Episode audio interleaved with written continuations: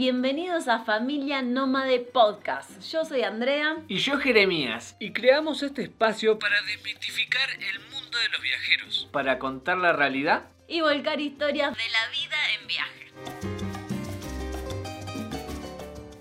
Hola amigos, bienvenidos a otro episodio más de podcast, a otro episodio más en cuarentenados.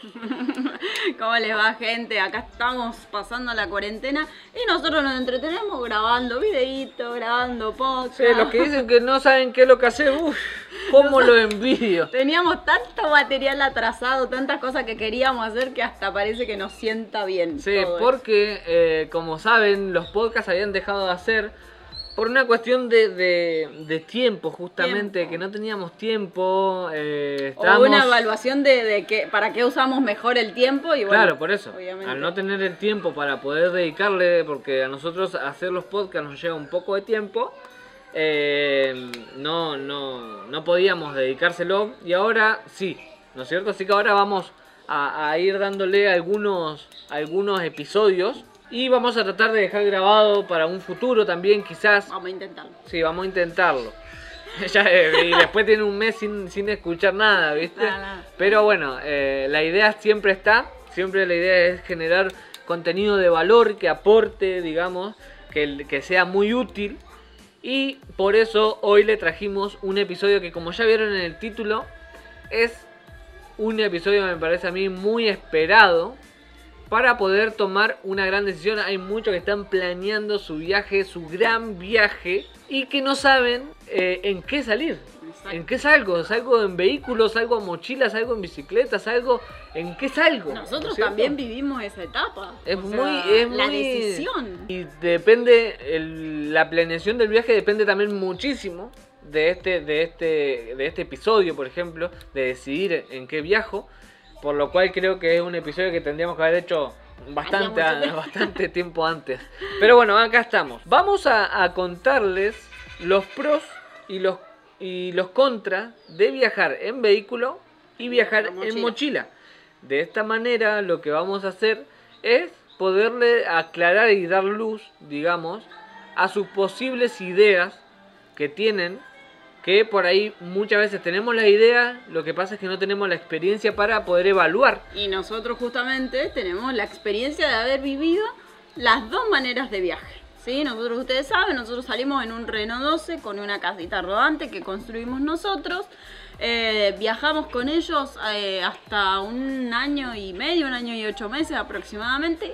Llegamos hasta Ecuador con ese vehículo y luego dejamos vehículo, nos deshicimos y cargamos lo que necesitábamos en la mochila. ¿Y ya hace cuánto que estamos con las mochilas, amor? ¿Cuánto hace? Más de un año ya. Más de un año. Casi 2 años van a ser. Wow. Ya casi. Entonces, con esta experiencia podemos tomar los pros y los contras de los dos y contárselo a ustedes para que tomen la mejor decisión. Exactamente. Así que vamos a empezar por los pros que tiene viajar en un auto, ¿no es cierto? En un vehículo, en un carro, como le digan a ustedes. Y creo que el primer punto es que uno controla su destino. Digamos, ¿no es cierto? Bueno, ese es uno de los gran pro que tiene. De hecho, siempre nos recordamos, cada vez que nos recordamos del auto, recordábamos que nosotros parábamos en donde sea, a la hora que sea, o sea, no a la hora que sea, sino a la hora que nosotros queríamos. Nuestra idea era no viajar nunca de noche, entonces siempre intentábamos llegar a un pueblo, a algún lugarcito. Sí, a las 4 de la tarde. 4 de la tarde, y donde fuera, preguntábamos dónde es el lugar más seguro para estacionar. Y ahí nos quedábamos. Otro de los pros por lo que es viajar en un vehículo es que es mucho más fácil para la venta, digamos, ¿no es cierto? Para vender cosas. Porque el auto es un gran circo, sobre todo cuando son autos viejos. No quiere decir que un auto nuevo no sirva. Sí sirve, pero... Sí, usamos una buena estrategia visual también. Sí, un auto más viejo llama más la atención porque la gente como que queda más sorprendida, como que dice, ¿cómo esa lata llegó hasta acá? Entonces, en ese sentido, sirve un poquito más como gancho, ¿no es cierto? Sí, para vender cualquier producto que vos vayas a vender, y que ya lo hemos contado en otros episodios de podcast, de cómo generar ingresos en viaje, ¿no es cierto? Nosotros ahí donde parábamos, donde les contábamos recién que ese era el lugar seguro, la gente se acercaba a ver qué era lo que estábamos haciendo, porque nuestro auto decía de Argentina al mundo en R12, tenía sticker, hasta tenía Alaska todo. No pará, o en familia hasta Alaska no paramos, o sea, era como bien llamativo. Y aparte era un auto que por ahí en algunos países no se veía, porque el Renault 12 por ahí no llegó a todos los países, entonces era como un auto extraño, la chapa ya era extraña, entonces... La casa rodante era rarísima para la gente, porque era gotita, entonces era rara. Entonces, todo eso hacía un combo, como los circos, que atraía muchísimo a la gente y recibíamos muchísima ayuda de todos. Y aparte, una muy buena energía, porque cada vez que te veían en ese auto, como que en la ruta te tocaban bocina y te saludaban, ¿viste? Vamos todavía, te decían... nos paraban para regalarnos agua, para regalarnos cosas y qué sé yo. Justo otro de los pros que yo iba a mencionar es la energía, justo que ahora que lo dijiste, porque en tu casa vos manejás la energía que vos querés manejar, o sea, es tu energía, no hay energía de la afuera. Entonces, en tu vehículo pasa exactamente lo mismo, porque tu vehículo es tu casa y es tu energía. Nos ha pasado muchas veces de llegar a lugares en donde la energía está un poco densa, entonces a veces es preferible decir, tomar un poquito de distancia y decir, bueno, yo me quedo en mi casita rodante. De hecho, nunca dormimos fuera de la casa, pero contadas, o sea, con 1 año y medio, contadas con los dedos de las manos, me sobran. Habremos dormido en otro lado. Siempre tratábamos de mantener esa energía nuestra, linda, de familia, sobre todo por las nenas. Sí. Otro de los pros que tiene es que si van a viajar con chicos, es la mejor decisión que pueden tomar.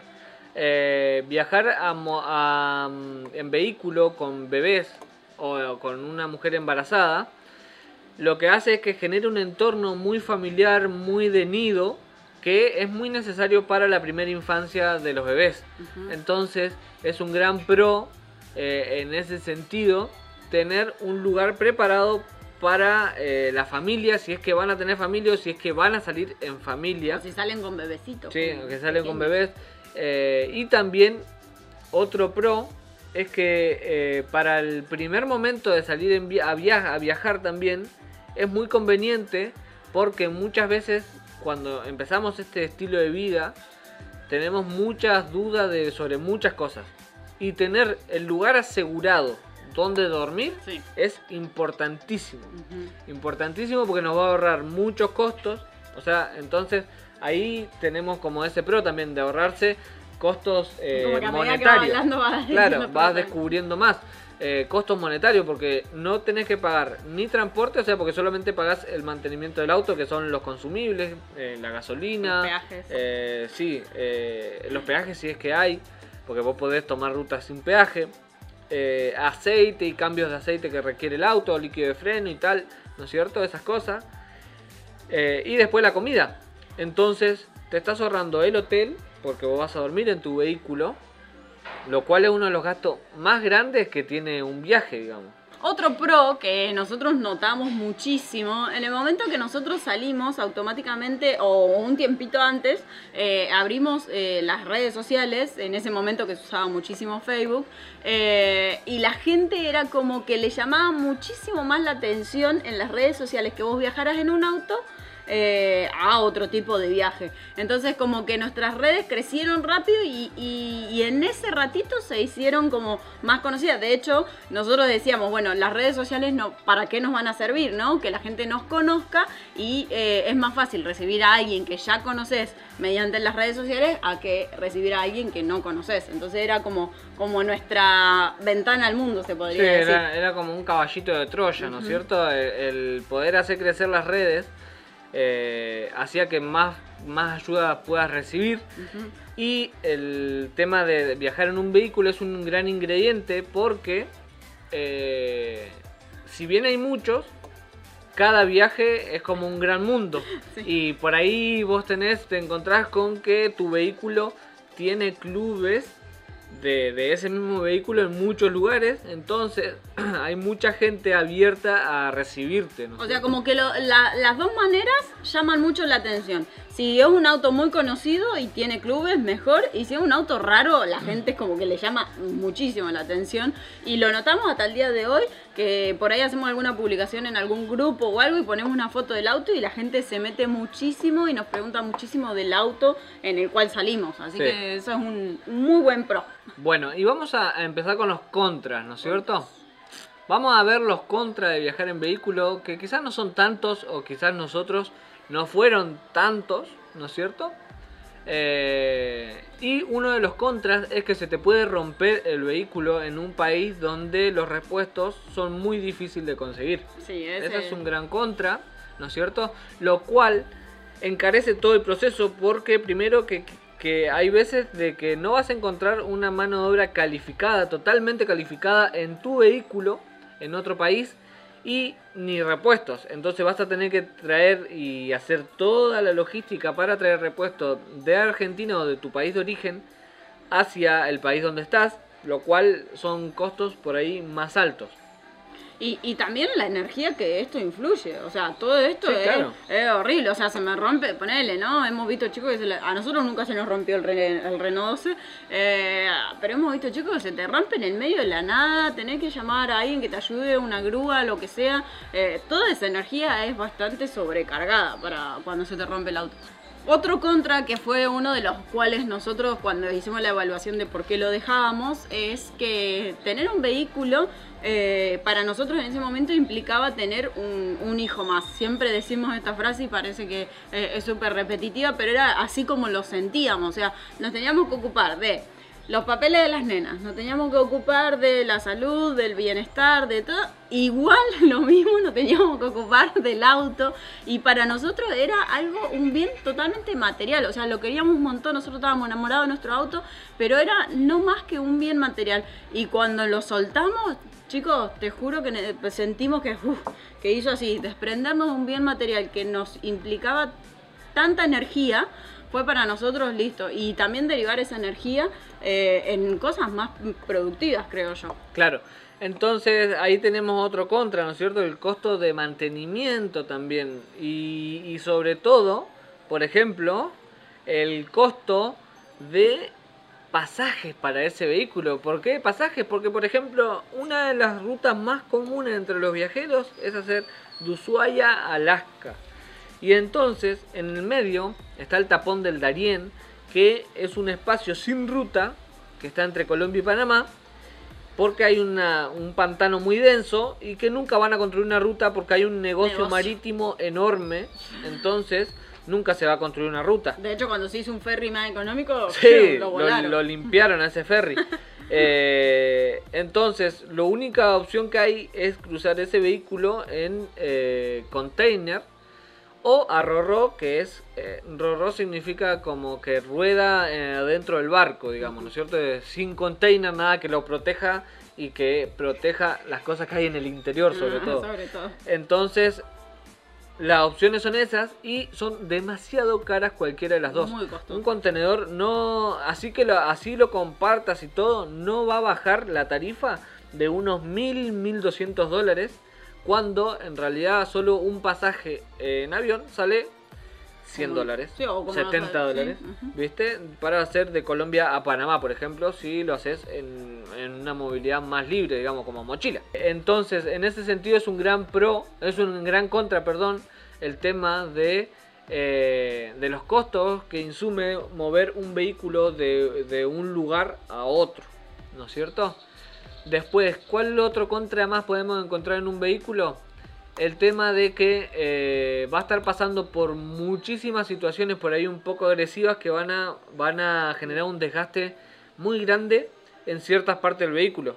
En nuestro caso, por ejemplo, el auto acarreaba una casilla rodante para la cual no estaba preparado, entonces el tren delantero se jodía bastante, los frenos se jodían, por ahí pasás por salares donde te comen todo el chasis. O pasás mucho tiempo cerca del mar. O pasás mucho tiempo cerca del mar y también eso te va comiendo el vehículo.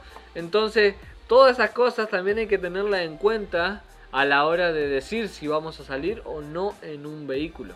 Amigos, recuerden seguirnos en nuestro canal de YouTube, donde les mostramos guía de viaje de los lugares por donde vamos pasando. Y en Instagram vamos publicando todo lo que hacemos día a día y subimos unas lindas fotos de los lugares para que se inspiren y se animen a visitarlos. Y en cualquier red social recuerden que nos encuentran como Familia Nómade. Los esperamos a todos por ahí. Bueno, ahora vamos a explayarnos un poquito más y vamos a contar cuáles son los pros y los contras de viajar a mochila o cuáles son por lo menos los que nosotros hemos notado en estos casi 2 años de andar mochileando o de mochilero, se podría decir. El primer pro que yo noté muchísimo es un trabajo que veníamos haciendo nosotros de manera personal e individual cada uno, pero a la vez obviamente como familia, es el desprendimiento de lo material y que todo lo que uno carga, o sea, todo lo que uno tiene, se podría decir, generan un peso en nuestras vidas.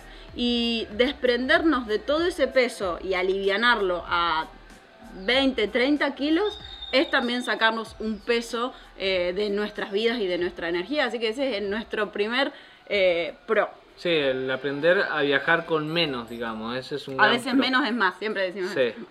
Después, otro pro que tiene es que es mucho más fácil moverse y mucho más rápido también moverse.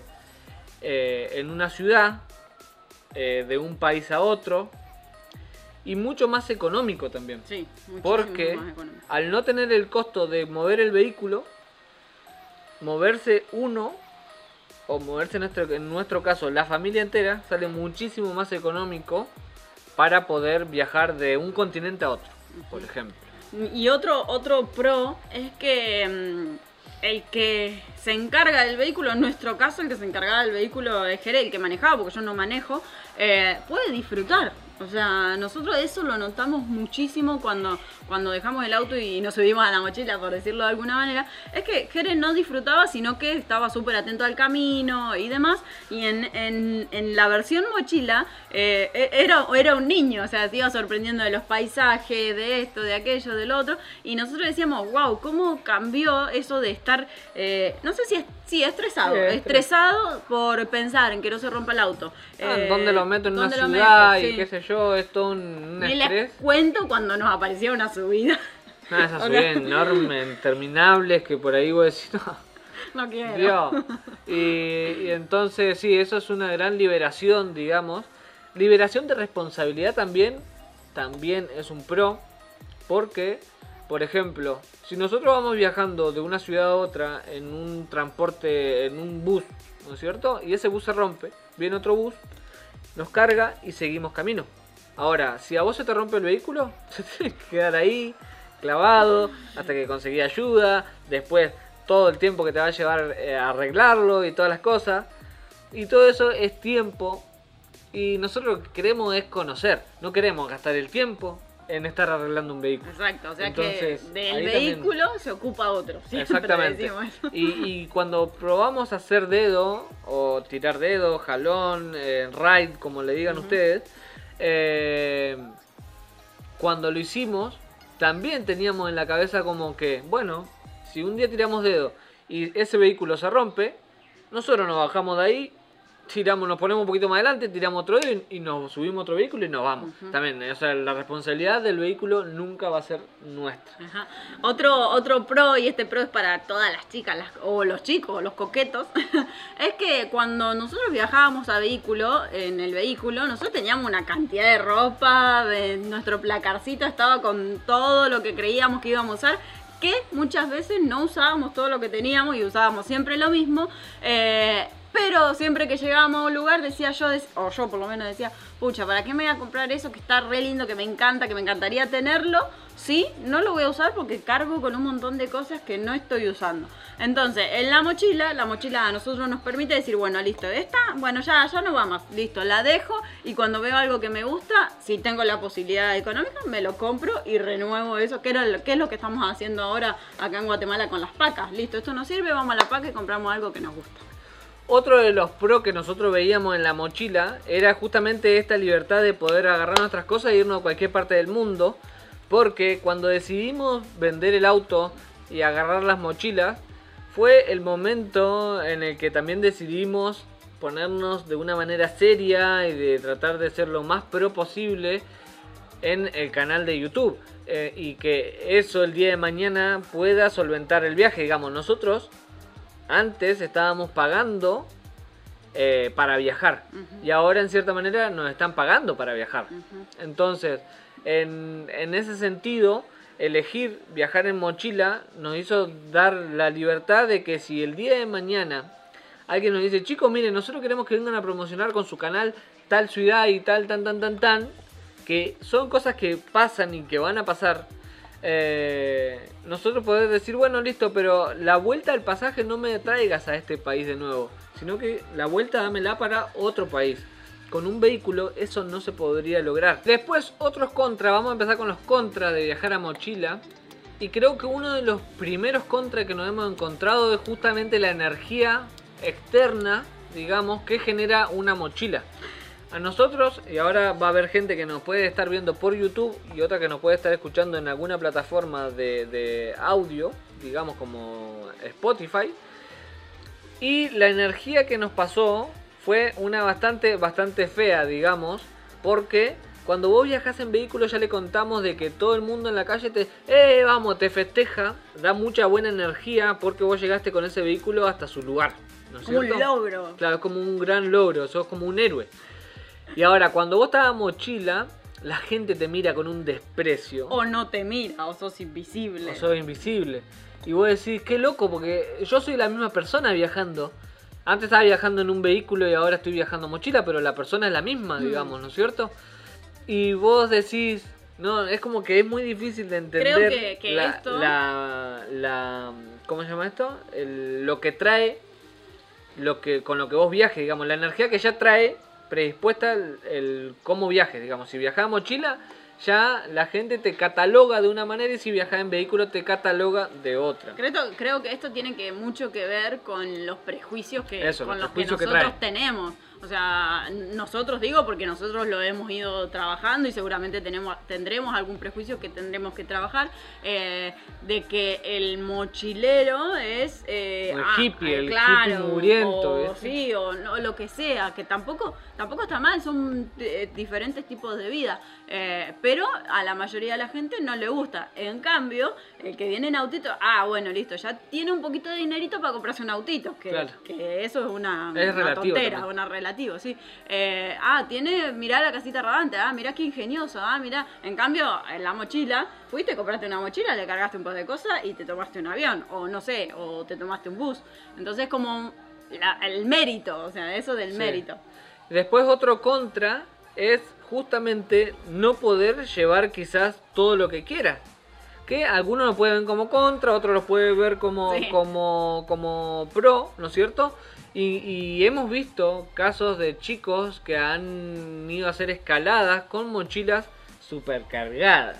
Sí, pero supercargadas, así que se le han roto las uñas, que la han pasado mal por no saber darle un buen uso a la mochila también, ¿no es cierto? Sí, sí, sí. Y sobrecargar lo que la capacidad corporal puede llevar. Es más, mucha gente cuando nos ve a nosotros realmente con nuestro equipaje, que es muy poco, para lo que nos sigue seguramente en nuestras redes sociales lo han podido ver, la gente nos dice: pero ¿qué onda? O sea, ¿qué cargan ahí? No cargan nada, porque no tienen nada. Y mucho de nuestro equipaje son equipos, entonces relativamente siempre andamos con la misma ropa o no, pero tenemos poco. Tenemos lo justo y lo necesario. Y eso algunos lo pueden ver como un contra, ¿no es cierto?